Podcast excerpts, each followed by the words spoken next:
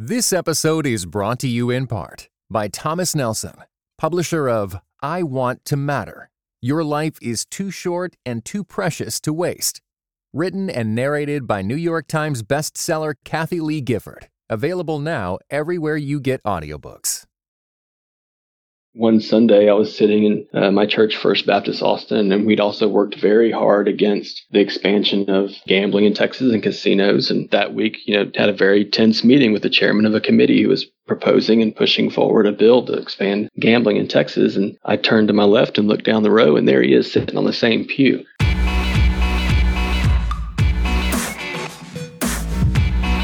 I'm Morgan Lee. You are listening to Quick to Listen. Today we will be talking about payday loans, churches, and local government, just like you all expected. I'm joined here by today, also just like you expected, except not really, my boss and co host for this week, Richard Clark. Hey Morgan. What's up, Richard? Uh, I feel weird. I feel like I'm in the twilight zone. What's going on? I've been on podcasts before, but never this one. oh, yeah? Yeah. I'm on your podcast a lot. The Calling. Yeah. Let's talk about The Calling. Let's just say people should check out The Calling. It's a good show, right? Yeah, so unlike our show, which is a roundtable show, Richard does an interview show. He is the interviewer. The interviewees are all different types of people. Mm-hmm. Russell Moore, Don- Jonathan Brooks. Who are some other people that have been on? They're people who have some sort of connection to the local church. Yeah. Which is what makes them noteworthy and why Yep. you interview them. And and just church leaders in general, Christian leaders in general. Wonderful. So who is joining us today? So today we're joined by Stephen K. Reeves. Uh, Stephen re- serves as the Associate Coordinator of Partnerships and Advocacy for the Cooperative Baptist Fellowship. Prior to joining CBF in October 2013, he served as Director of Public Policy and as Legislative Counsel for the Texas Baptist Christian Life Commission, where he directed the work of the Citizenship and Public Policy Office in Austin. But uh, most noteworthy, he's an avid music fan and a passionate supporter of Texas Longhorn football. Which, are you as excited as I am about the college football season starting? Absolutely. It's going to be a great year for the Longhorns, I'm sure of it. And I think it's going to be a great year for the Auburn Tigers. I think that Ah. Stephen needs to know something very important, which is that my sister went to OU. Boomer Ooh. Sooner. And uh, it's rough. I think she even drove down one time to go to one of the games. They're a lot of fun when they play each other, that's for sure. Do you have any really good like college football memories Uh, yes. definitely. besides besides Vince Young beating USC? I cheered for USC for so long. Uh, well, I would say every time you get to make it to the Texas OU game at the Cotton Bowl in Dallas, that's definitely a great memory. Uh, there's nothing like that game, and uh, for football fans, I, I think I would rather go to that game than the Super Bowl. It's that much fun. Well, it's great to have you, Stephen, and apologies to everyone who hates college football. You are missing out. So, this week we are going to be talking about some of the themes raised in the film The Ordinance. It's a 30 minute film that you can see on Christianity Today's website right now, and it's about Christians in a small Texas town trying to push back on payday lending payday loans. We should mention that there's an interview with the filmmaker at The Calling this week. Just wanted to point that out. Noted. Cool. The ordinance tells the story of church leaders who become increasingly aware of how low income people in their community are getting ripped off by these high interest loans, but many of the people that are getting ripped off by them are also turning to them out of financial desperation. In this film, initially church leaders attempt to pass legislation at the state level and there's bipartisan bill co-sponsors but the legislation ultimately fails and so some of the organizers and advocates decide to pivot away from working at the Texas state level legislation and they begin to generate campaigns in cities across the state um, that regulate these cities by passing ordinances, hence the name, the ordinance. One of the reasons that we want to talk about this today is that this approach of really seeking change at the city level doesn't necessarily reflect how many Americans, and Christians for that matter, choose to get involved with government unless you've been living under a rock, you know that we've been talking about the presidential race for about the past two years, which is half of a term of a president.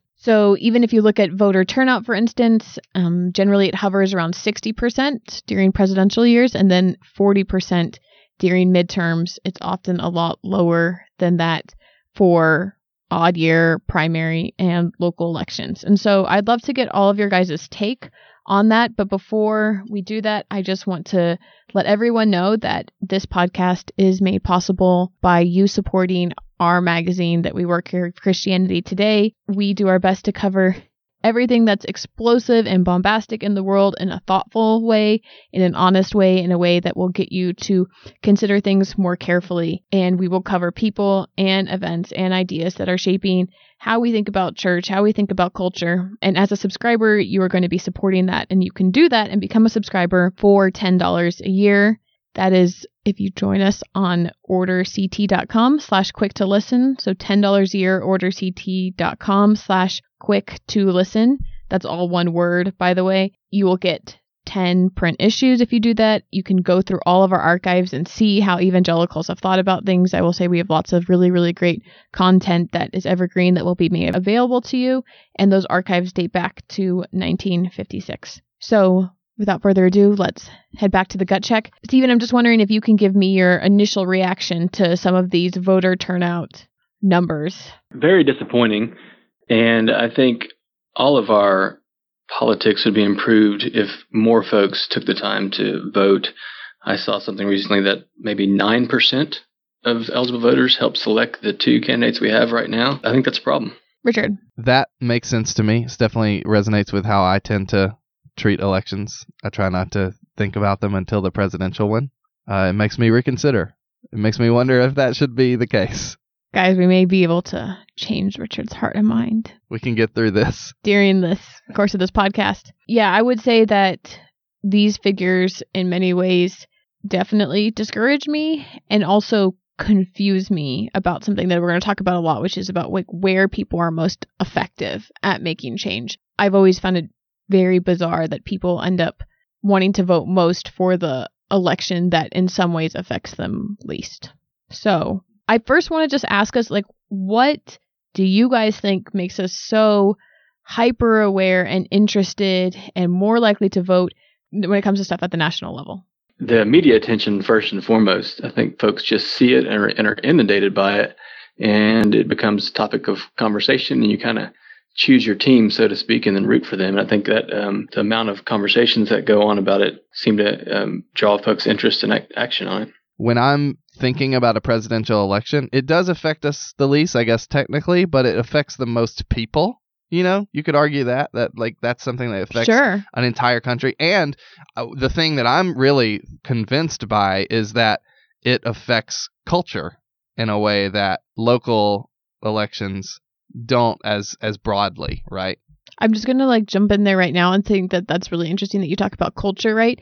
To me, what I hear by that is that culture is not necessarily defined at a, at a smaller level right now. We don't necessarily, I mean, we'll talk about the Midwest, right? And the Midwest culture, but even in the Midwest, you eat at a lot of the same restaurants and listen to the same music as you will in other parts of the country, right? And I wonder if that wasn't true before we had the internet or other different types Even of mass as I was saying that sentence, I was thinking of an Andy Crouch editorial we ran recently, which was basically like saying there is no culture. It's all about where you are in your community and loving your neighbor, which of course involves those broader things, but they those broader things are always within the context of your initial surroundings, which is an, an important concept that sort of affects immediately the way we think about politics, I think.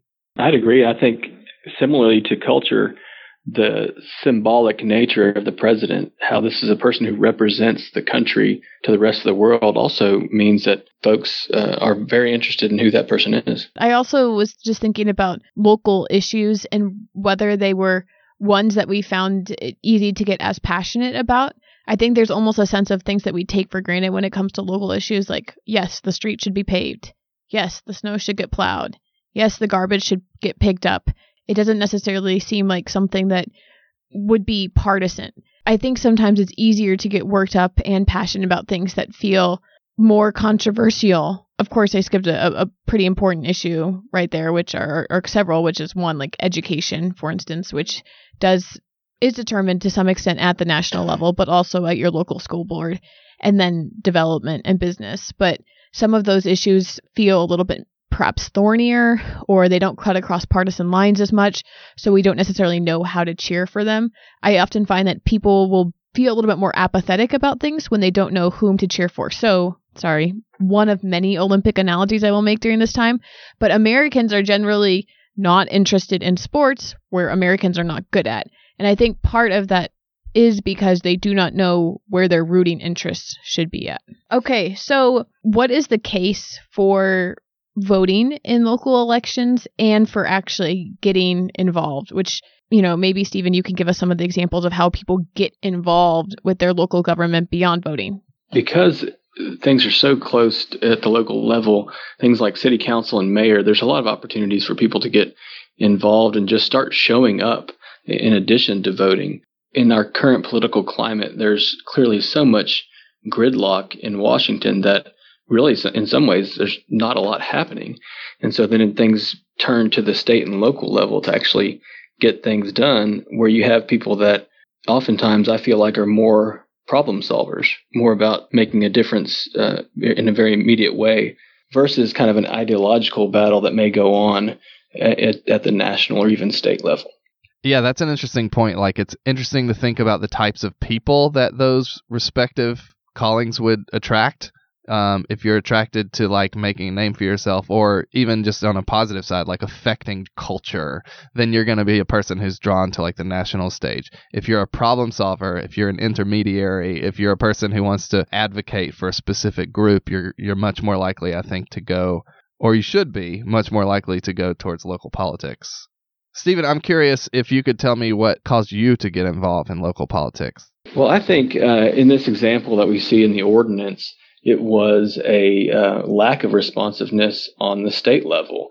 That um, we thought we had a great coalition of people, of very diverse faiths and, and different ideologies that were really concerned about this issue. And when uh, the state did not act in a positive way, um, we turned to the local level to see what could be done there.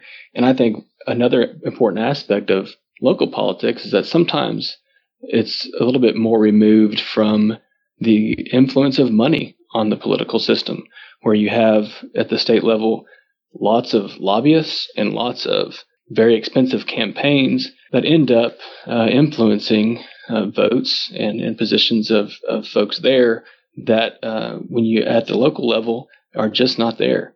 And so we saw when when the policymakers were closest to the people, they were much more responsive and willing to act and I would say solve this problem of predatory lending. I'm curious about how your actual strategy, potentially like when you were sitting in meetings with lawmakers or other influencers, changed when you moved from the state to local level.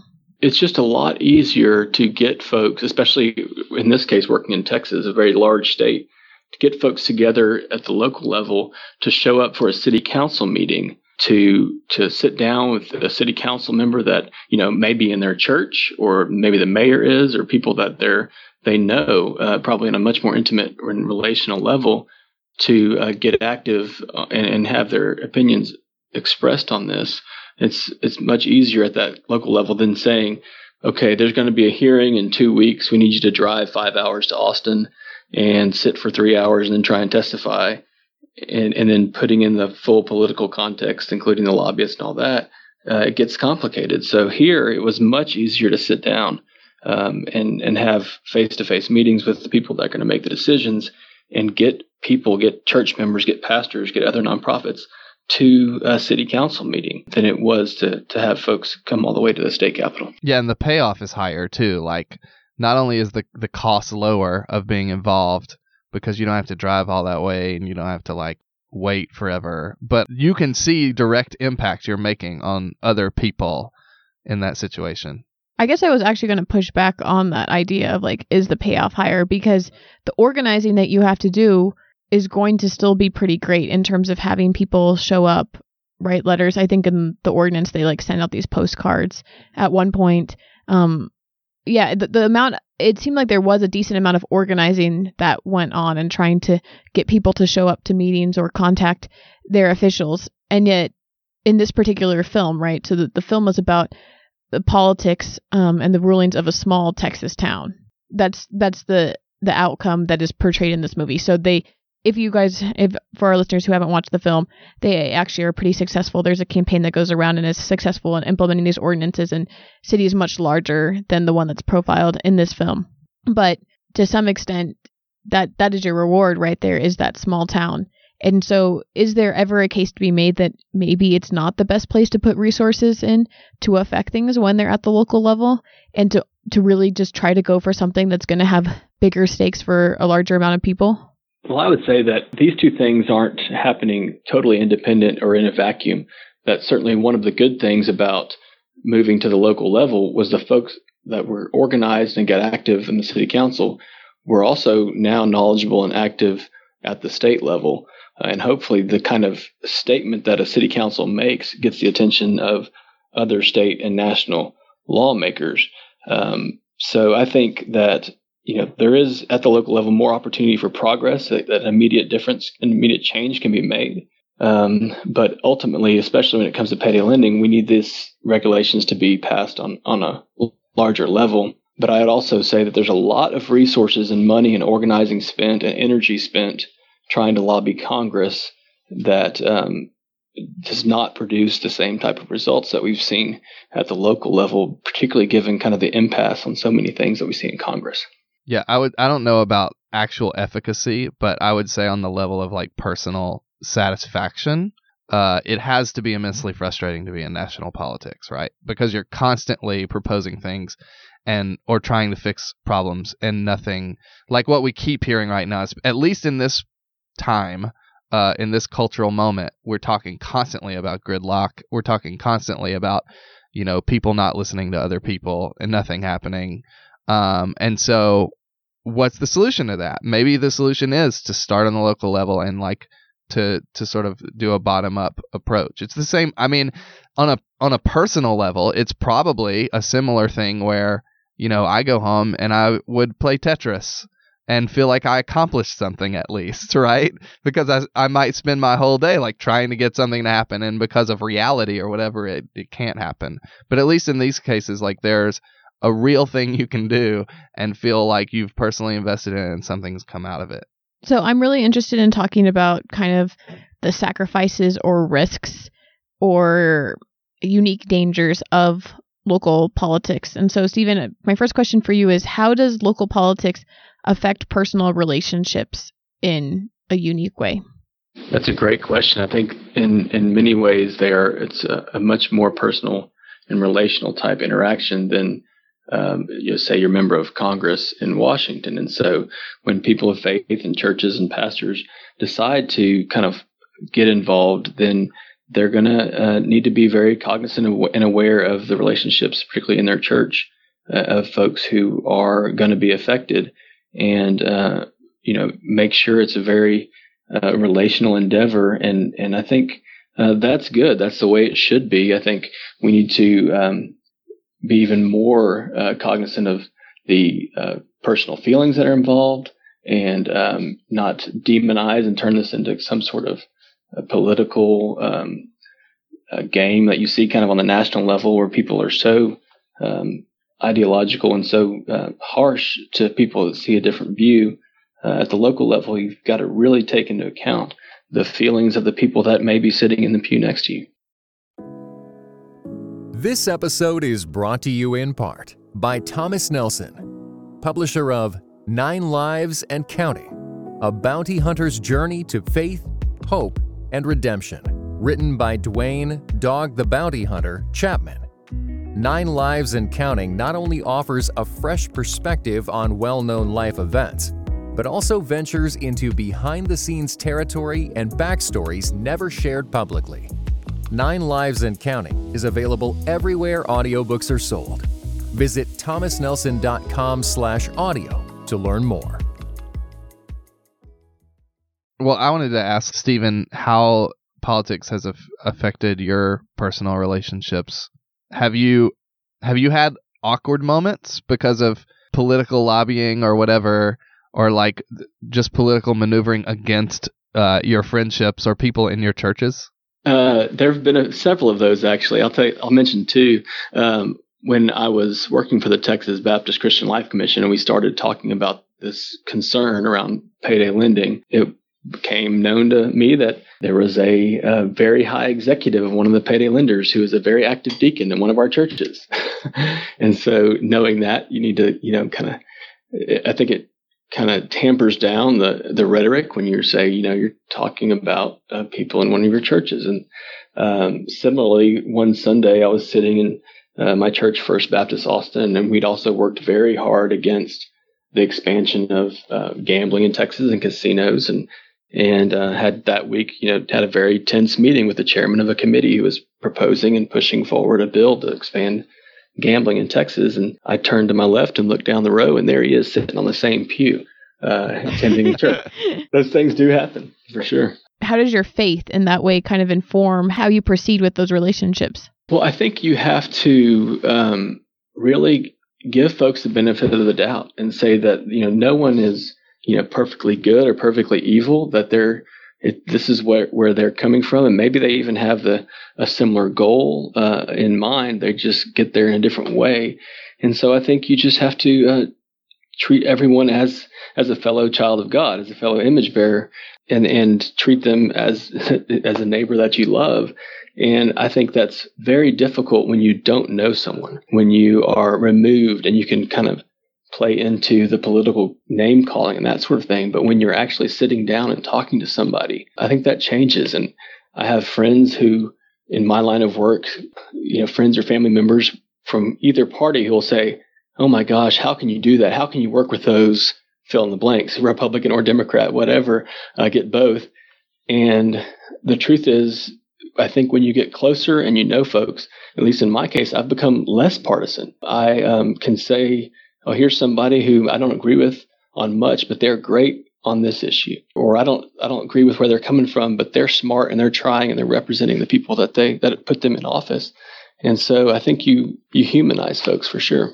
This is kind of tangential, but it, that what you just said kind of illuminates for me how little we actually know people that we theoretically know very well, right? So, like the two major presidential candidates, we all know a lot of facts about those people, but we talk about them as if they are total strangers. Actually knowing is like a pretty profound concept that could help guide, I think, um, our politics and especially on the local level is kind of something you have to know inherently in order to get anything done, I think.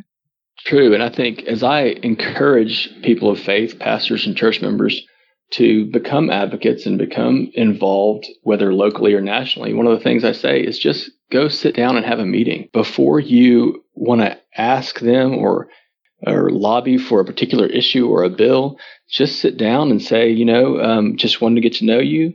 Um, just let you know that I'm I'm praying for you. See, is there anything that my church can help you with? or my organization, whatever it is.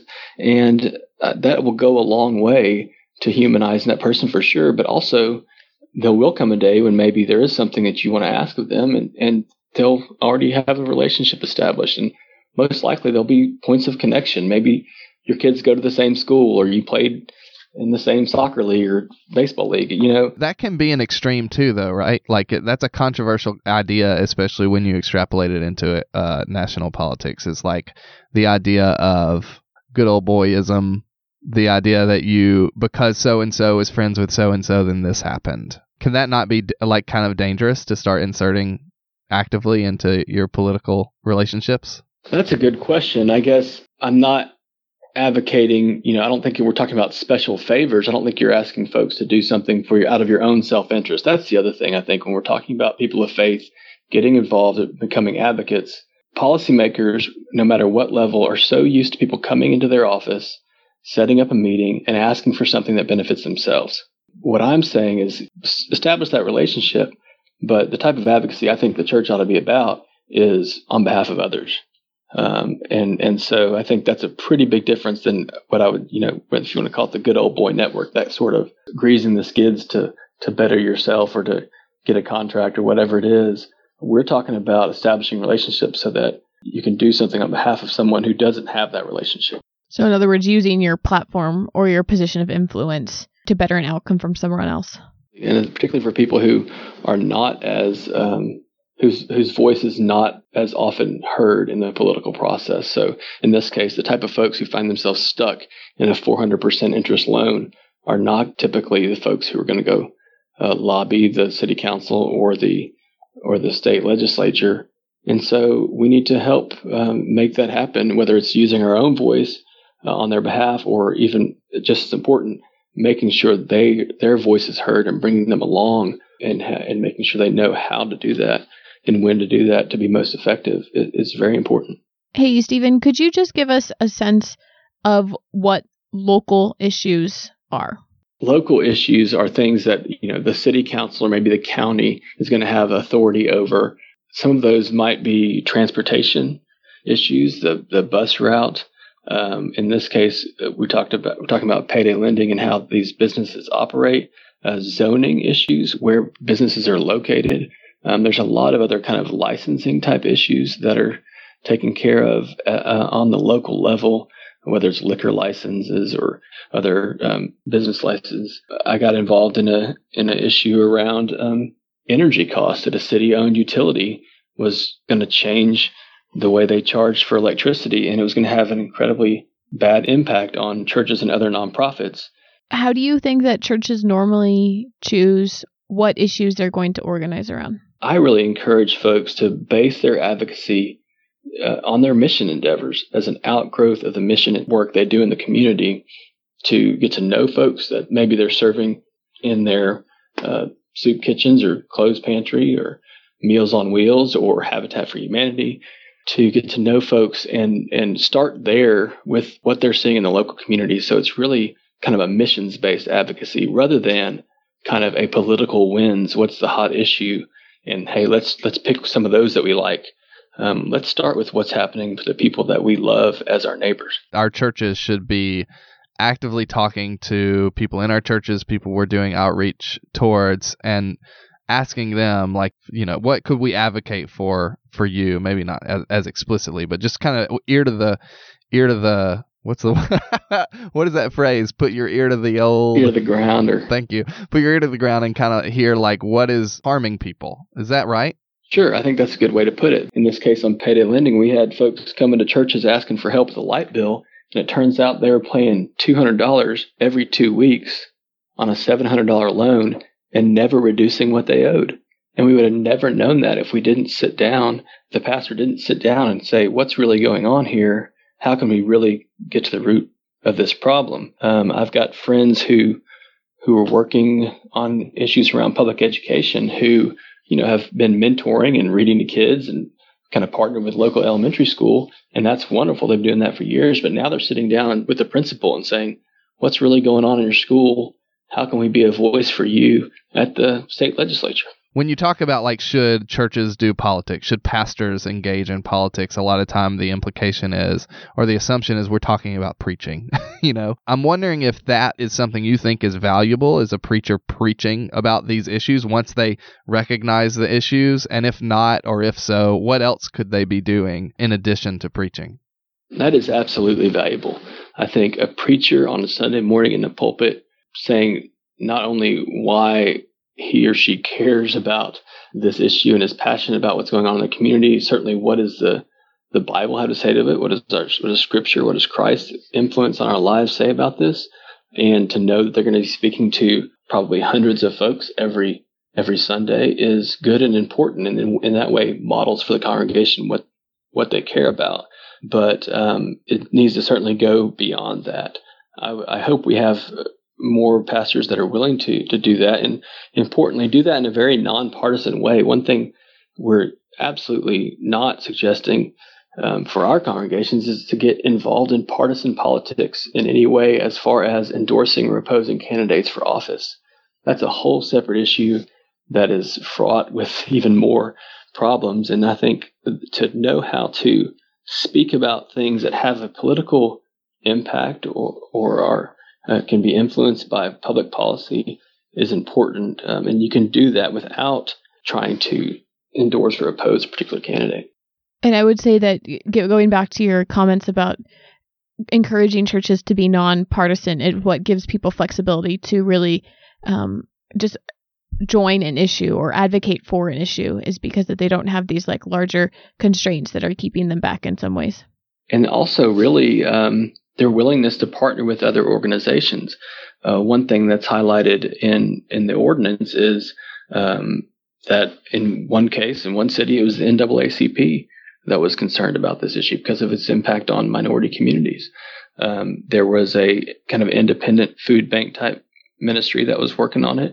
There was a Baptist church. There was Catholic bishops. I think to partner with other nonprofit organizations that have some expertise and interest, whether they be faith based or not, and then certainly be willing to partner with the larger uh, faith community is really important. And a lot of times, no matter the issue, you're going to run up against folks' partisan um, leanings or ideologies. That's just going to happen.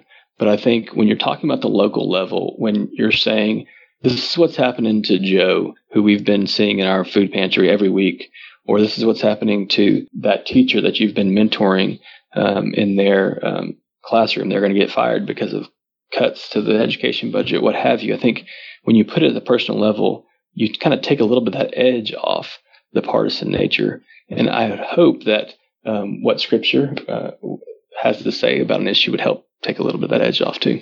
Well, thanks so much for chiming into this conversation with us. And again, for any of our listeners that are interested in watching this film that we reference, it is on our website right now, ChristianityToday.com. You can check it out there. We're going to acknowledge our next segment, which I discussed last week, called Slow to Speak.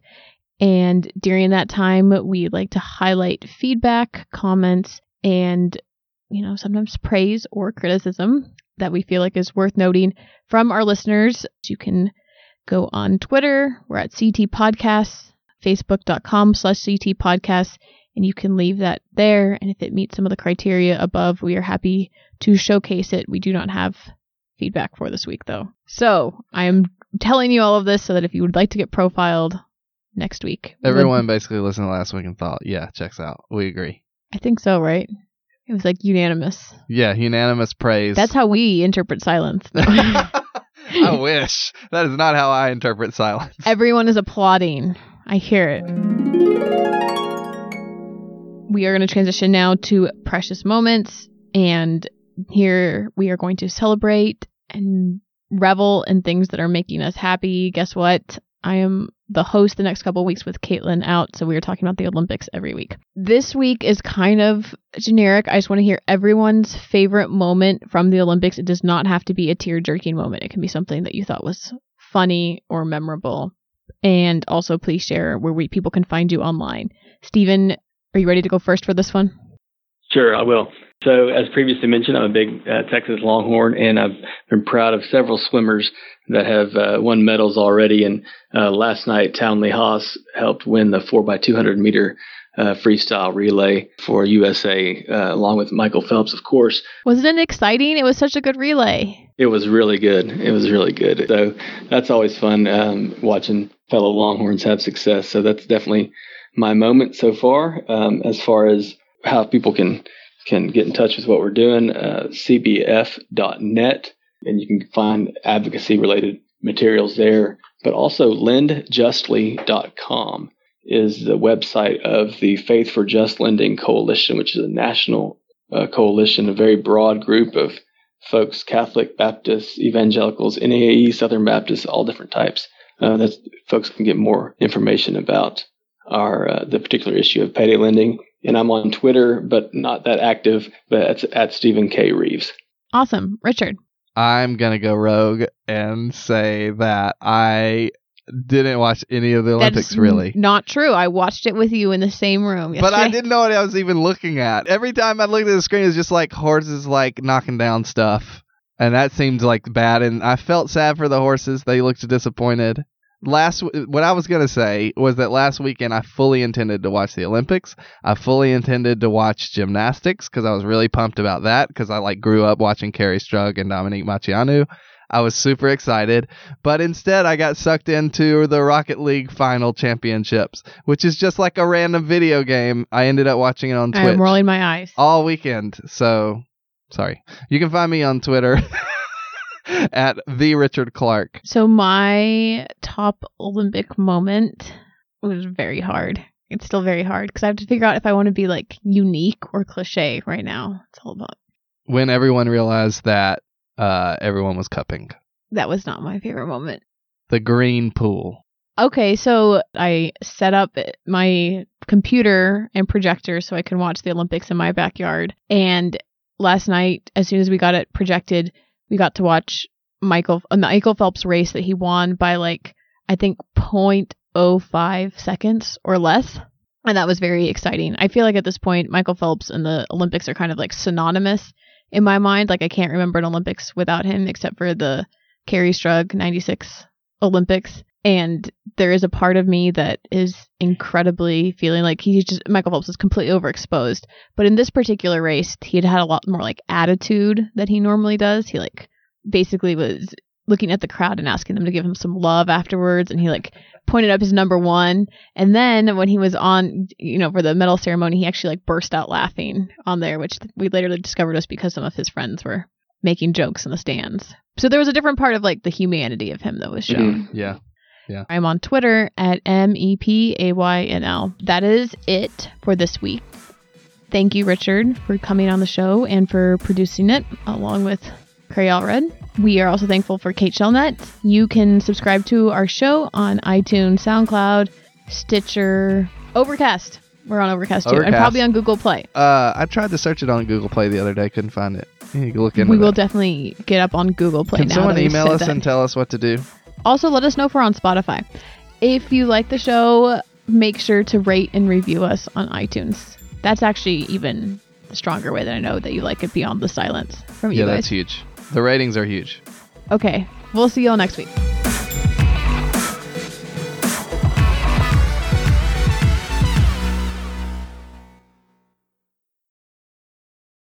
This episode was brought to you in part by the Compelled Podcast, which uses gripping, immersive storytelling to bring Christian testimonies to life.